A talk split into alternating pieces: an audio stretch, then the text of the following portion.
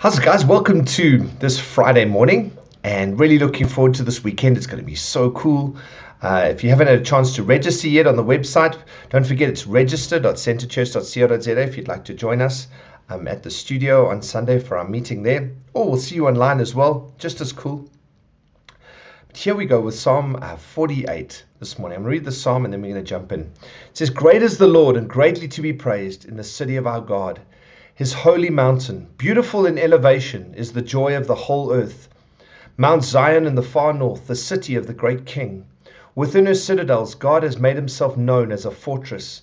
For behold, the kings assembled. They came on together. As soon as they saw it, they were astounded. They were in panic. They took to flight. Trembling took hold of them there, anguish as if a woman in labor. By the east wind you shattered the ships of Tarshish. As we have heard, so we have seen in the city of our, our, of the Lord of hosts, in the city of our God, which God will establish forever. Selah. We have thought on your steadfast love, O God, in the midst of your temple. As your name, O God, so your praise reaches to the ends of the earth. Your right hand is filled with righteousness. Let Mount Zion be glad. Let the daughters of Judah rejoice because of your judgments. Walk about Zion, go around her, number her towers, consider well her ramparts. Go through her citadels, that you may tell the next generation that this is God, our God, forever and ever. He will guide us forever. And so, this is another psalm of the sons of Korah. And there was a beautiful song written called Great is the Lord. And I'll actually attach it at the end of this. So if you are watching, the devotion will be about whatever the length is. And then I'm just going to pop uh, the song on at the end. So if you, you can, you're welcome to listen to it if you want, or you can cut the thing off there. But beautiful song that was written out of this um, psalm. A little bit old school, but hopefully really encourage you.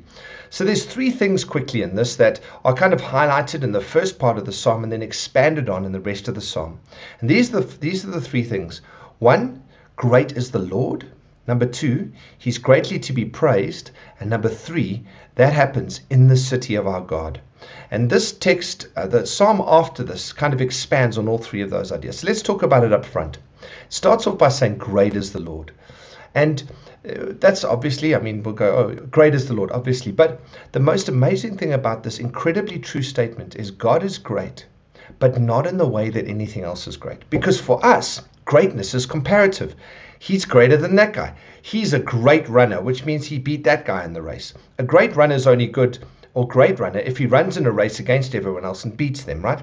A great chef beats someone else with the food that he cooks. And our greatness on this earth is always comparative. It has to do with better than someone else. But the amazing thing about God's greatness is that it's not comparative. God's greatness, He's just great because He is great. He is the greatness against which every other greatness is compared. But He can be compared to no other because He is incomparable. Psalm 145 3 says that His greatness is unsearchable. And what that means is not only is His greatness so much more, it means that when I think your God is this great and I'm marveling at the greatness of God and how I understand it, it means that I haven't even begun to start understanding how great He is. That just when I think I know how great God is, He is even more than that. And no matter where I get to in my understanding of the greatness of God, He is always more than that. He is always higher. He is always bigger. He is always more perfect. He is always more loving. He is always more than I can understand. Just when I think I've got an understanding of the greatness of the forgiveness of God, right? And I think, oh, He's so great in the way that He forgives. I haven't even begun to understand how great his forgiveness is.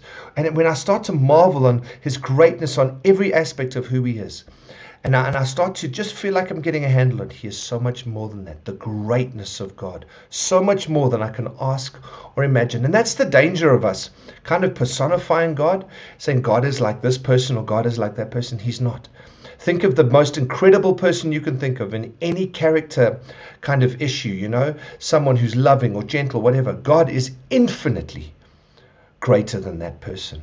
Begins to blow our minds with how incredible he actually is. So that's God, great is the Lord in every aspect. But then, secondly, it says, and greatly to be praised. And this is important because it's me responding to the truth of God's greatness.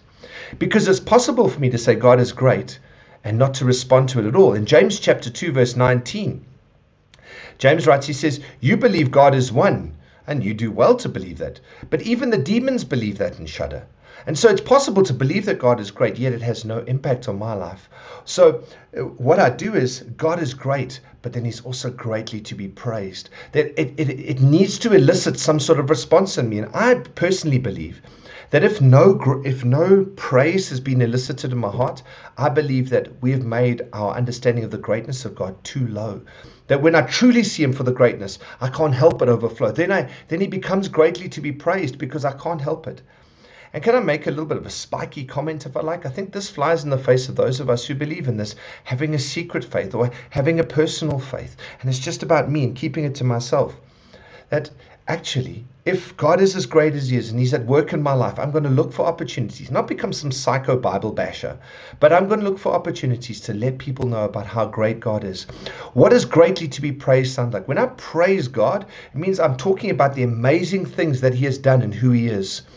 And if I'm going to talk about that, generally, I'm going to be talking to others about Him. That's what praising God is. I'm talking to others about who God is. Obviously, I can talk to Him, but also praising God to others and letting Him know. And I think that when I begin to get a true understanding of the greatness of God and I see His acts at work in my life, I'm looking for opportunities to tell other people, not because I'm trying to argue them into heaven, not because I think I know better than them, not because I'm scared that God's going to hate me if I don't share about Him at all, but I can't help it because this incredible truth, this incredible great God has taken hold of me.